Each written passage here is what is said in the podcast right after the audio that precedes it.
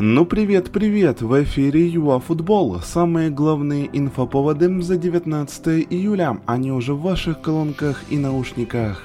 Оппоненты клубов УПЛ, нападающий для Динамо, Ариана для Руха. Поехали!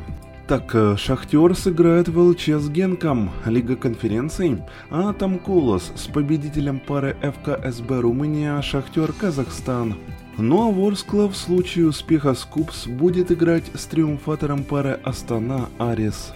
Нападающий Эрик Рамирес, в активе которого один матч за сборную Венесуэлы, якобы скоро приедет в Киев для перехода в Динамо. Осталось пройти медосмотр, с которым, между прочим, у Эрика были проблемы во время его попытки перейти в Рубин. Цена вопроса для киевлян 2 миллиона евро. Рух, ведь помните, да, никак не мог найти арену для домашних матчей в УПЛ. Однако, как бы ВУАФ не пытались помешать, клуб все-таки договорился с Ареной Львов.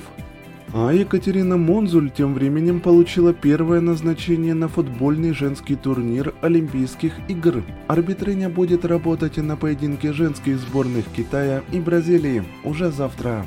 Возможность инвайта в свои ряды Довбика рассматривает Трабзанспор. Турки хотели бы вернуть Сарлота, однако если не получится, то переключит внимание на Артема. Ну что ж, а Днепр-1 потребует 5 миллионов евро. Говорят, что более 10 человек в ПФК Львов подхватило ковид. И это при том, что уже в пятницу команда должна открывать УПЛ на пару с Мариуполем. Матч под угрозой срыва. Ну и вчера Шахтер представил Педриньо, Марлона и Трауре. Парни выбрали номера и пообщались с прессой. А зато Мариуполь презентовал новую форму от Пума, о сотрудничестве с которой недавно объявили и горняки.